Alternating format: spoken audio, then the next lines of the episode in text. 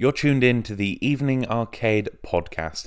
This podcast uses both original content and some of the reviews and news published on the Evening Arcade for Coast and County Radio. You can find out more about Coast and County Radio by heading over to www.coastandcountyradio.co.uk. Otherwise, enjoy the clip. The question of which is your favourite Zelda game has been one that has plagued people for years. Personally, I am a huge fan of Minish Cap, and I will not hear a bad word said against it.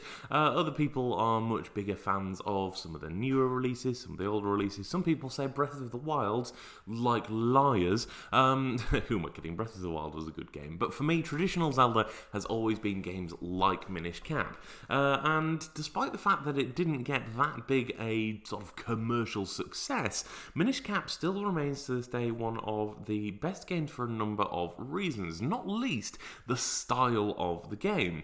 Now, what if I told you that you could have the gameplay and the style brought back to life once again in the form of a brand new game? That's right, Ocean's Heart is a very similar game. It's an action RPG in the Zelda style, and it looks an awful lot like you'd expect Minish Cap to look. Um, it is a very traditional traditional action RPG as well. It will be top down. It is using the sort of pixel style uh, I won't call it pixel art, it's pixel style, really, uh, is, is the best way to put it. Uh, and the game itself plays in a very similar way. You will be swinging your sword around, you will be picking stuff up, and so on and so forth.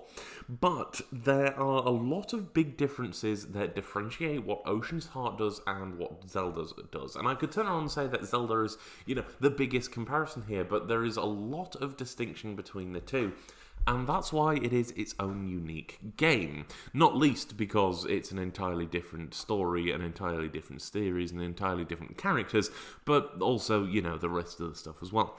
Uh, Ocean's Heart does a few things. First of all, you are able to collect materials as you go. You're able to essentially synthesize these materials to help make more stuff. Uh, for example, as you're going around, instead of having potions and things like that, you will find berries around. These are what will help you buff up your health uh, instead of going around just picking up hearts that people have left in bushes. Because, of, poor, of course, the first thing you're going to do when you find a heart lying around in a bush is eat it.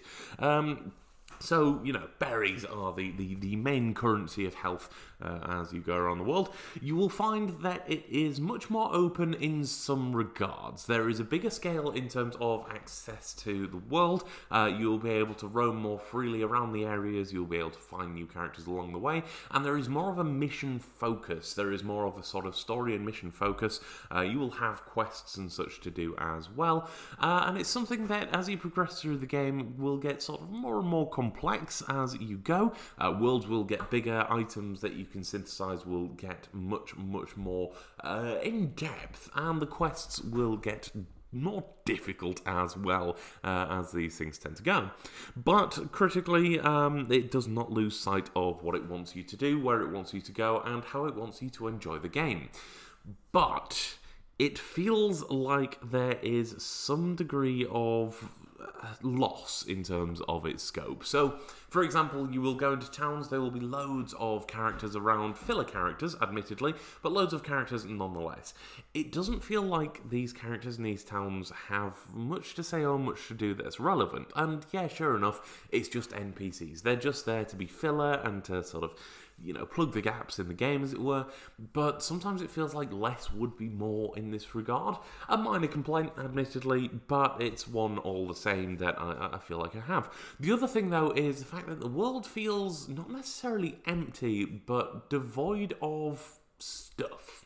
Um, it feels like you've got a lot crammed into these towns, yes, but when you go out and explore, there are secrets to be found and things like that, but it doesn't feel like there's much waiting around every corner. Oh, look, some monsters. Oh, look, some bushes that I can break down, and so on and so forth. And I, I feel like there's there's some more scope for just just putting more secrets in. Take less of the towns and take more of the environment. And this is coming from somebody who really liked extensive, detailed towns and games, places where you can explore every nook and cranny. But exploration is the, the name of the game. You know, if you can't go around and explore everything, then it loses some of that charm.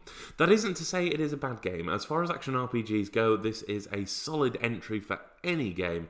Uh, and while it doesn't quite rival some of the things that the Legend of Zelda series can do, despite the comparisons, it definitely stands well on its own. If you go into this expecting a game like Minish Cap, you will not be getting the same game at all, but you will get a game that definitely shows its inspiration on its sleeve.